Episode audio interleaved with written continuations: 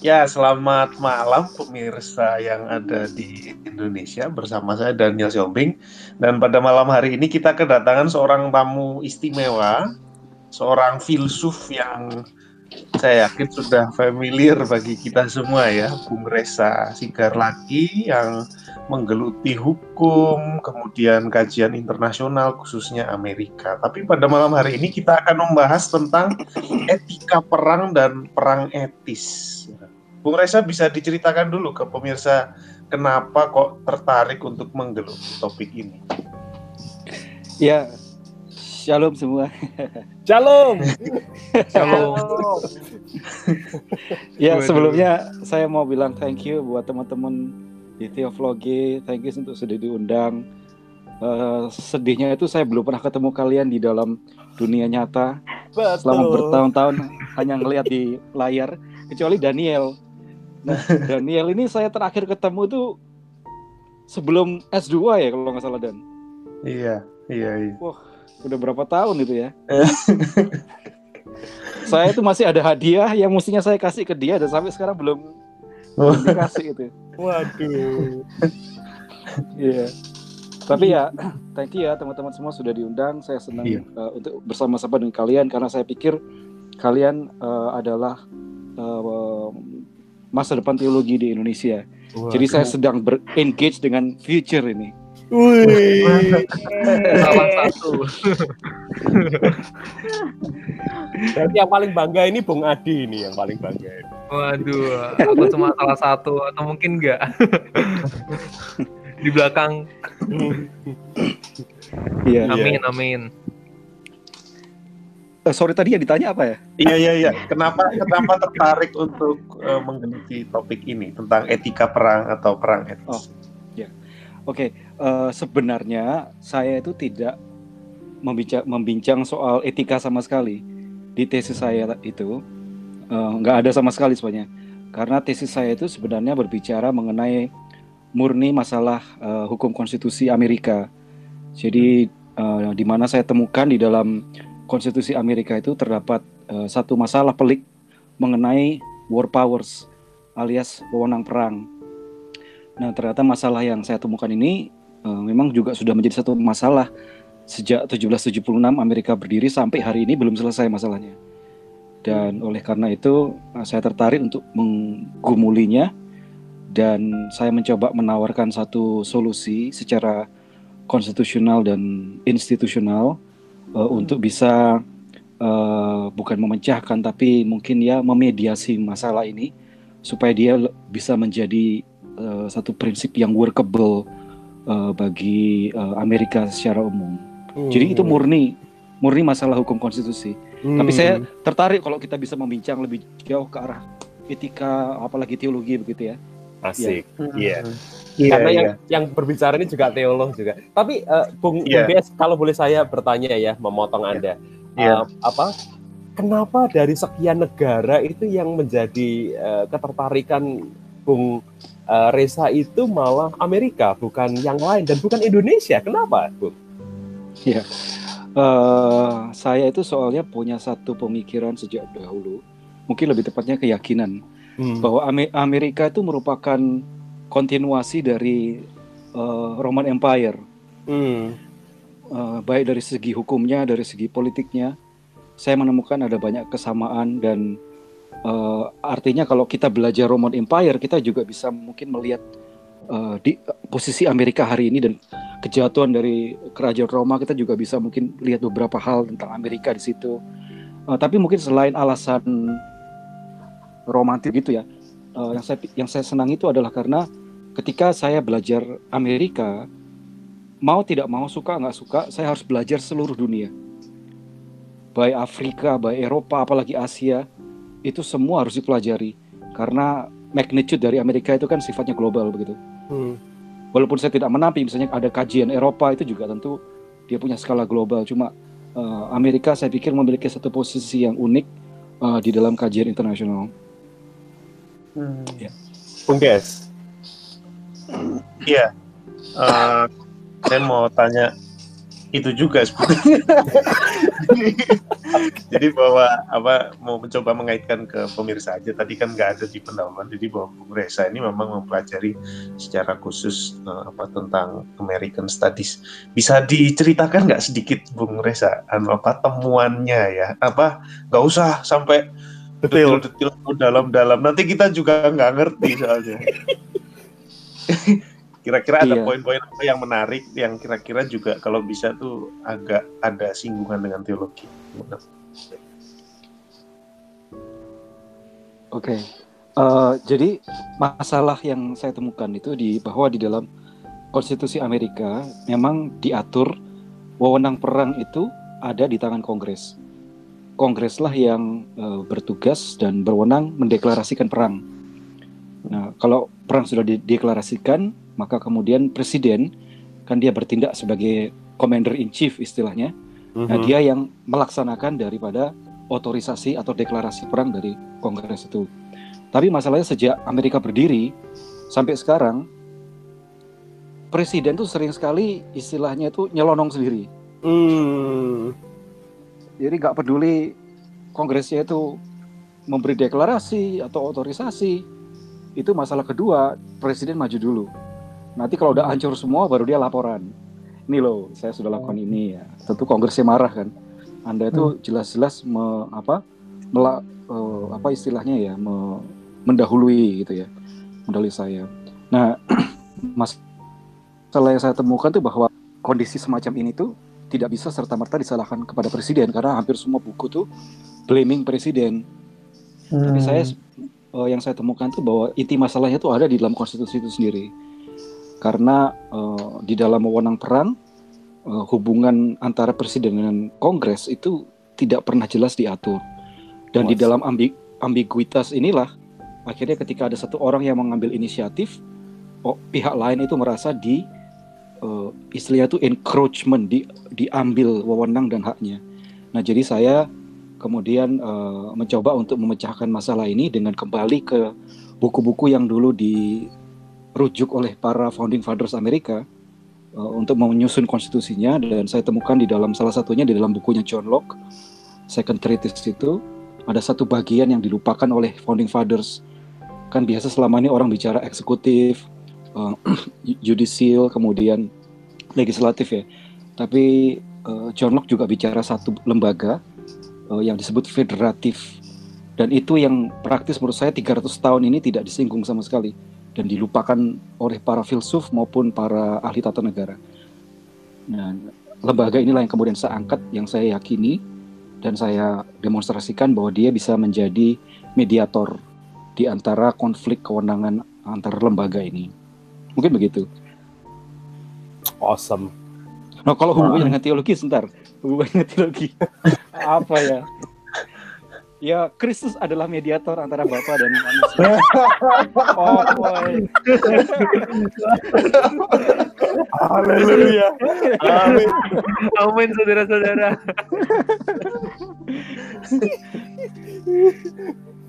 Enggak, tapi pasti singgungannya itu tadi di masalah ini bahwa Amerika itu adalah tipikal Roman Empire, atau apapun juga tipikal atau model dari Roman Empire, dan yang modern sekarang ini dibentuknya juga berdasarkan Roman Empire. Ya. Nah, Roman Empire yang seperti apa yang Bro lihat dari antara kedua Roman Empire yang dahulu maupun yang modern ini? Itu dulu. Dan mungkin tolong supaya lebih nyambung ke teologi, dan mungkin yang kalau bisa ada kaitannya dengan pergumulan.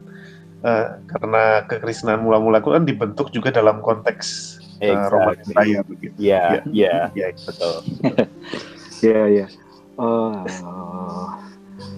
Kalau saya pikir apa yang mungkin bisa dicarikan persamaannya dan nyambung dengan konteks teologi ya, itu saya pikir isu kontroversial mengenai American Empire.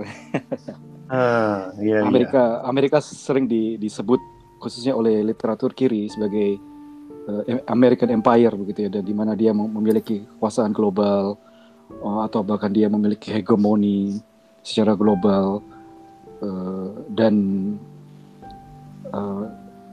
ya dalam banyak hal mungkin kita bisa diskusikan apakah hal itu etis atau tidak gitu ya. Oke. Mungkin itu sambungan yang saya bisa lihat ya, Bung Nindyo. Mungkin Bu Jess atau nabinya tadi dari tadi diam aja. Bu Jess dulu lah, Bu Jess. Bu Jess silakan. Silakan. Iya, kalau saya sih mungkin pertanyaan yang awam aja gitu kok. Maksudnya, awam tapi Durkheim. Sebetulnya perang itu bisa nggak dibilang sebagai sesuatu yang etis? Perang yang etis itu seperti apa sih kalau dilihat dari etika Kristen sendiri gitu? Lalu ada nggak perang yang etis dan perang yang tidak etis gitu? Yang perang etis itu seperti apa? Perang tidak etis itu seperti apa? Saya yakin itu juga jadi pergumulan buat teolog-teolog di Indonesia ya untuk menjawab pergumulan tersebut gitu. Kira-kira seperti apa? Ya, itu pertanyaan yang bagus. Saya pikir hari ini Pak Ferdian datang karena dia kan ada di wakil Bung Nindyo ya. Iya, ada nabinya, Bung Adi juga. Nabinya nggak bisa datang. Iya. Ya, itu satu pertanyaan yang sebenarnya satu pertanyaan yang perennial gitu ya. Apakah perang itu etis atau tidak? Nah, saya sih ngerasa dari apa yang saya pelajari, perang itu bisa menjadi etis kalau dia menuruti aturan yang berlaku. Mungkin kita semua sudah pernah dengar bahwa sejak abad pertengahan kalau tidak salah ya, Aquinas itu sudah membincang apa yang disebut just war. Dan tradisi just war itu tradisi yang mulai dari abad pertengahan sampai hari ini masih berevolusi. Just war sendiri itu adalah satu kerangka etis dan normatif tentang perang. Dan dia satu kerangka yang besar sekali. Misalnya dia bisa dibagi dalam 3 bagian besar. Pertama apa yang disebut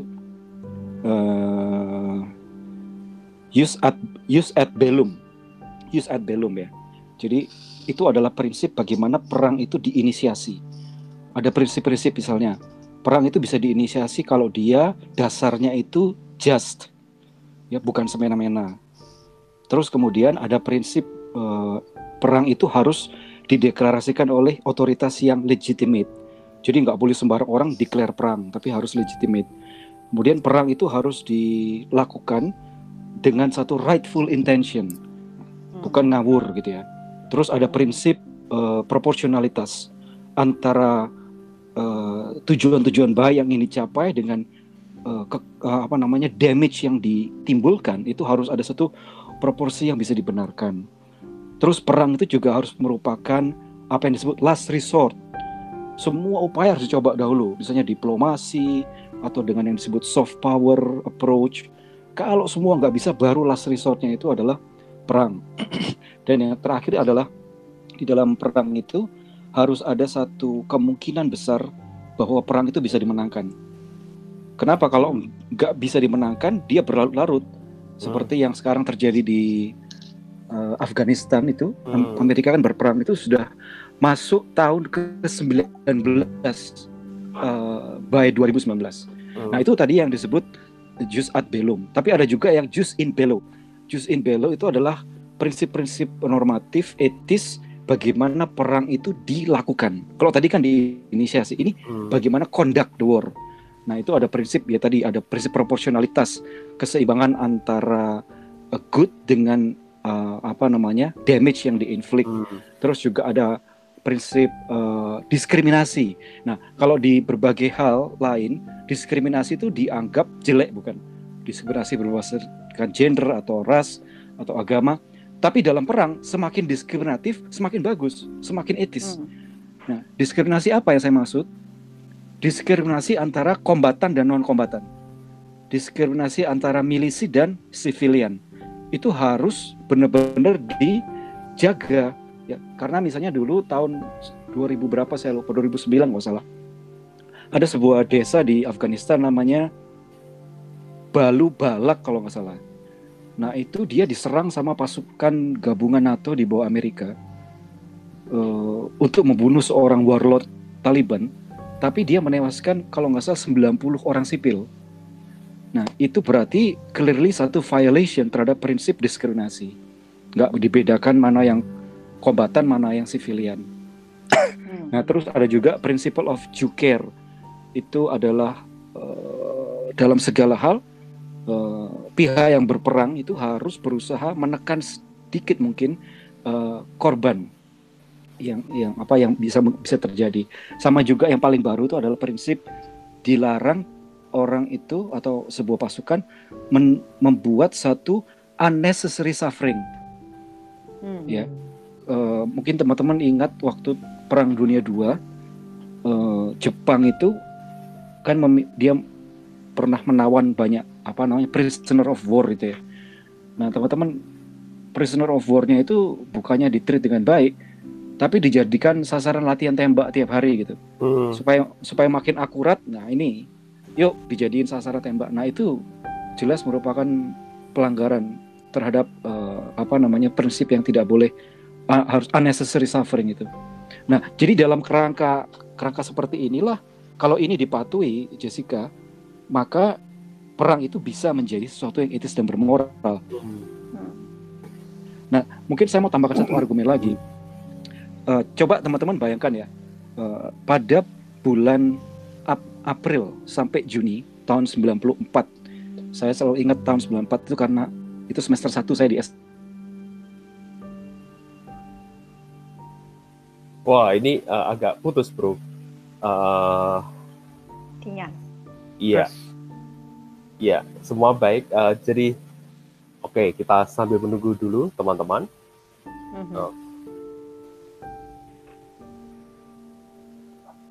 Iya, mungkin sambil kita review dulu tadi. Jadi tentang just war itu dari Aquinas ya? Aquinas sudah mengadopsi teori just war yang sudah muncul di abad-abad sebelumnya, dan kemungkinan besar teori just war ini kan dicetuskan oleh Agustinus, pertama-tama oleh Agustinus yang berkata itu. Jadi kalau nggak salah itu ya khususnya di De Civitate Dei, Agustinus sudah mulai menelurkan apa yang disebut sebagai prinsip just war itu. Tetapi ya ini nanti menarik, Bro Reza masih struggle dengan internet. Kami tetap menunggu Bro Reza, nggak apa-apa. Nah, tetapi memang secara ini sebagai seorang pasifis yang tidak pasifis murni pada akhirnya, karena ada perkembangannya. Ada dua hal yang nanti saya ingin tanyakan kepada Bro Reza, yaitu berkaitan dengan use ad bellum dan use in bello tadi, yaitu sederhananya apakah memang ada gitu dua-duanya itu. Jadi apakah bisa terrealisasi use ad bellum dan use in bello itu? Apakah lebih banyak mana antara damage dengan realisasinya dalam perang? Nah, kalau begitu pertanyaannya balik ke Bu Jessica, emang ada perang yang etis? Nah, ini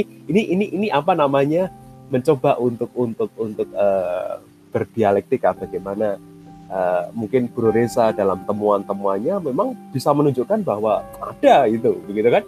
So why not? Karena pertanyaan buat saya juga sebagai seorang yang pasifis dari tradisi non-violent, yaitu adalah begini. Oke, tradisi non-violent itu selalu berada di dalam tradisi yang minor, yang tidak dominan, ya kan? Yang tersisih, tersingkir, atau memilih untuk menyisihkan diri.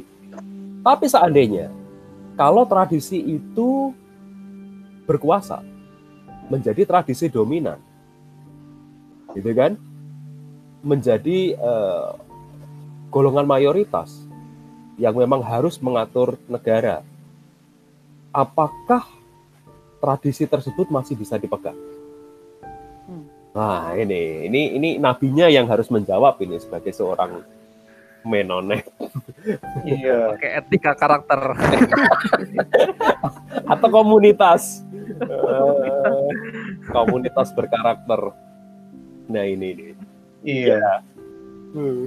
Tapi menarik apa yang nanti disampaikan oleh Bro Reza. Wah, tapi masih belum bersama dengan kita kembali beliau. Dan yang tadi ada yang ketiga ya, use care ya kalau nggak salah, use care. Dia bilang menekan sedikit mungkin korban dan tidak ada unnecessary suffering gitu ya. Oh ya. Yeah. Mm-hmm. Apakah mungkin gitu di dalam suatu perang gitu ya, dia memilih dulu korbannya itu. Apalagi ya, biasanya, apalagi ya. dalam apa namanya konstelasi politik Amerika. Nah, Bro. Ini. Halo, Bro Reza. Halo, Bro Reza. Internet koneksi saya Bu. Iya. Oh, ya, masih putus-putus sepertinya. Tapi coba. Masih putus-putus ya? Oh, halo, Bu. Oke. Sudah baik. Sudah baik.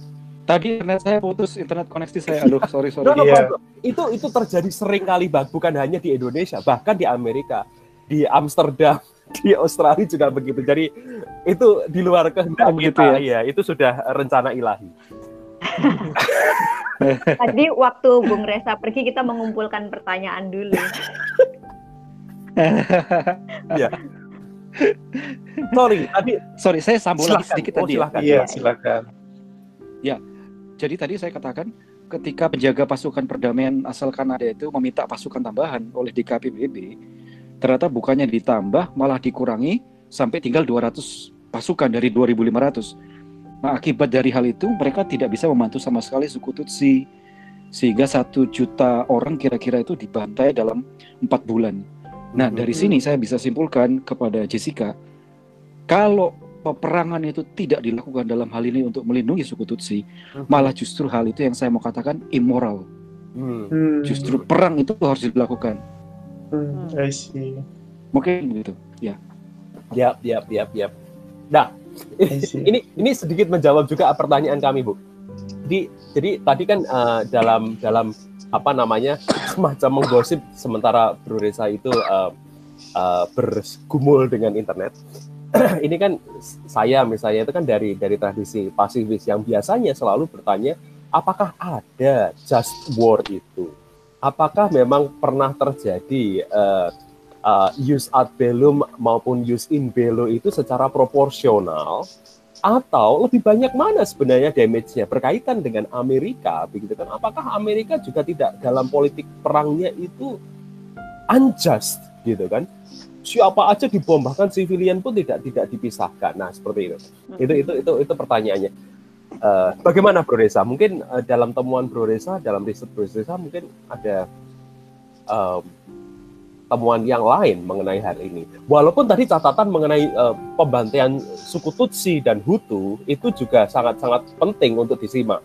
Dalam kaitan yang seperti itu, apakah tidak harus diambil keputusan? Ini kan last resort, gitu kan? Apakah tidak diambil keputusan? Memang perang harus digemakan. Iya, itu pertanyaan yang baik, Bung Dindyo. Jadi memang salah satu fitur perang adalah bahwa perang itu sebuah event yang sangat tidak bisa diprediksi. Segala hal sudah bisa dilakukan untuk menjamin sebuah perang itu sesuai dengan kaedah-kaedah etis dan juga normatif. Tapi di lapangan itu tidak akan pernah bisa diprediksi apa yang akan menjadi outcome dari perang. Namun demikian, hanya karena hal itu terjadi bukan berarti lantas kemudian kita harus pesimis dan mengatakan bahwa ya sudah kalau gitu semua kerangka etis dan normatif segala perjanjian internasional ini pada dasarnya tidak berlaku di dalam praktek, maka marilah kita lupakan saja dan tidak usah lagi diikat oleh itu semua. Nah, tapi kalau kita menjadi seperti itu, malah perang itu menjadi tidak terkendali dan tidak bermoral. Jadi ini sebenarnya juga argumen saya melawan kaum pasifis yang absolut gitu ya, bahwa mereka mengatakan pokoknya dalam segala hal perang nggak boleh gitu. Nah pandangan seperti itu menurut saya malah menihilkan arti penting daripada norma dan etika, dan ketika itu menjadi tidak penting, percayalah perang itu akan menjadi lebih ganas dan menjadi lebih bloody gitu. I see.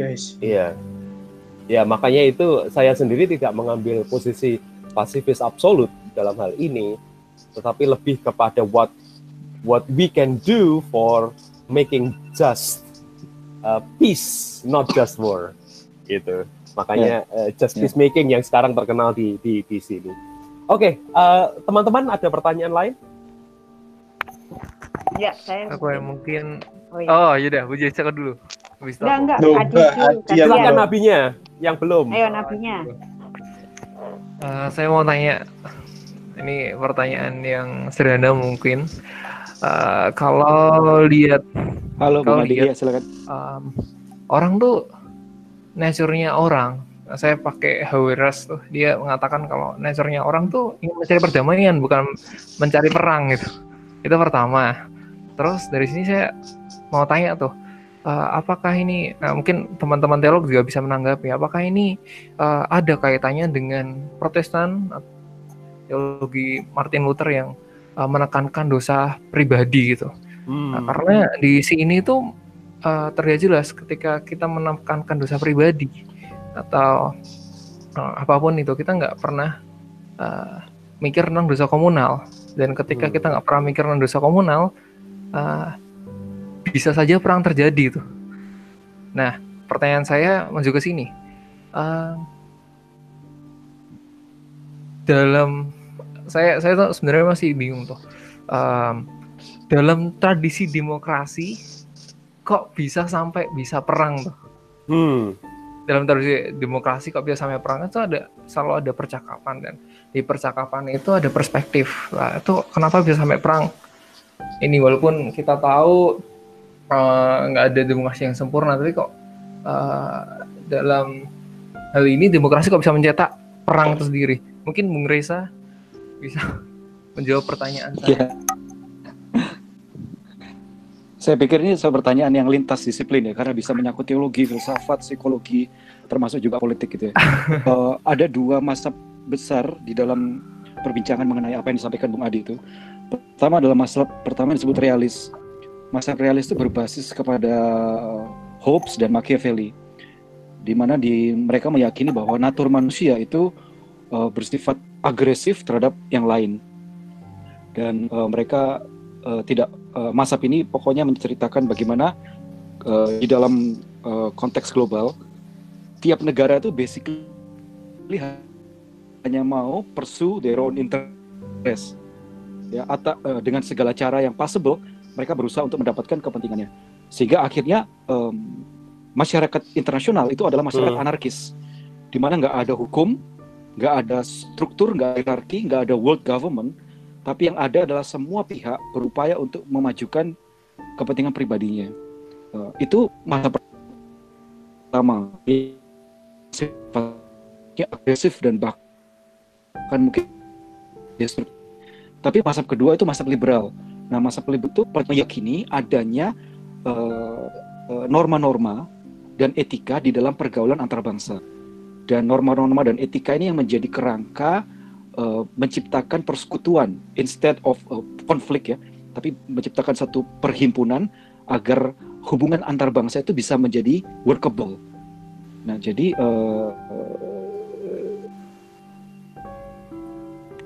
kalau tadi kenapa mohon maaf ini yang pertama putus-putus bro, macet bro, turunan kita merefer ke dalam. Iya, coba. Halo, sudah? Halo, masih macet. Saya bisa masih halo? Apa? Bisa didengar? Putus-putus. Halo, masih ya. Waduh. Ya. Sekarang sudah lebih baik. Masih putus-putus ya. Oke. Ya, jadi kalau mau ditanya tadi kenapa bisa ada perang itu ya, pertama kita kembali kepada hakikat manusia menurut Hobbes, yaitu tadi yang dan Machiavelli ya. Karena memang manusia agresif, tapi di sisi lain perang itu juga sesuatu yang nampaknya tidak bisa dihindarkan. Walaupun mungkin kita tidak bermaksud agresif. Ada gini, Bung. Ada satu prinsip di dalam politik internasional yang disebut sebagai dilema keamanan, security dilemma. Jadi dia bilangnya begini, prinsip itu. Kalau misalnya Bung Adi ini sebuah negara ya, Bung Adi membangun kekuatan militer. Halo? Yes. Ya, halo. Kekuatan militer. Halo, ya. Kekuatan militer? Iya. Membangun negara. Ya, Bung Adi membangun kekuatan militer. Dan saya adalah tetangga Bung Adi. Nah, begitu Bung Adi membangun kekuatan militer, itu artinya Bung Adi mengancam keamanan saya. Maka apa yang akan saya lakukan? Saya akan bangun kekuatan militer yang lebih besar dari Bung Adi. Dan ketika itu terjadi, apa yang Bung Adi akan lakukan? Bung Adi akan bangun yang lebih besar lagi. Dan ini menjadi satu lingkaran yang tidak berujung. Dan jadi kalau ditanya apakah kenapa perang itu terjadi, itu juga bisa terjadi karena psikologi semacam ini. Psikologi yang merasa terancam gitu oleh eksistensi yang lain.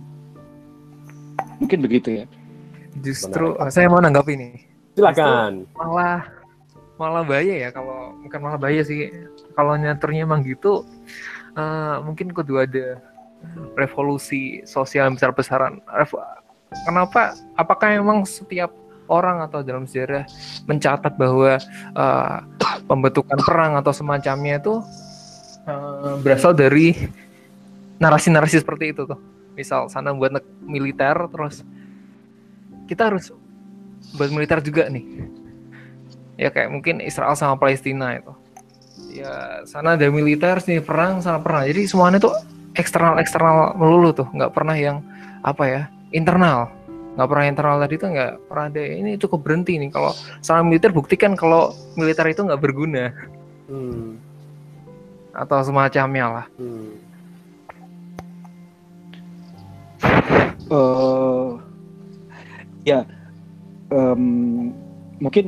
Mungkin saya mau menjawab dengan sesuatu yang lebih dekat ke dalam konteks hidup kita ya.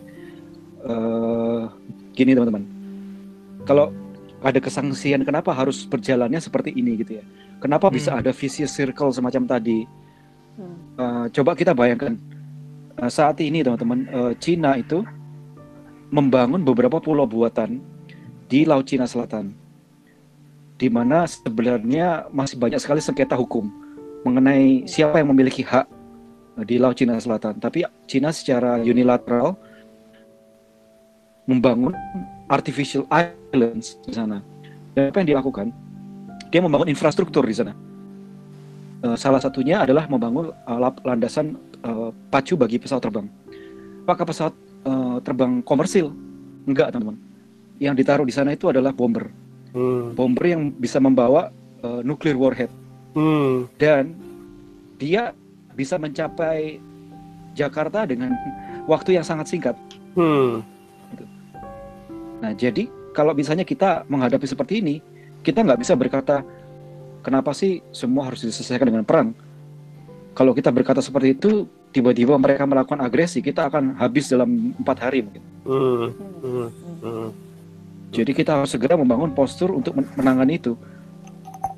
Gimana, gimana diserahkan aja kepada kedaulatan Allah, kalau memang terjadi. Oke, yang penting karakter. Bung DS ini mungkin waktunya kita sudah. Oh iya, ya menarik sekali pemirsa ya.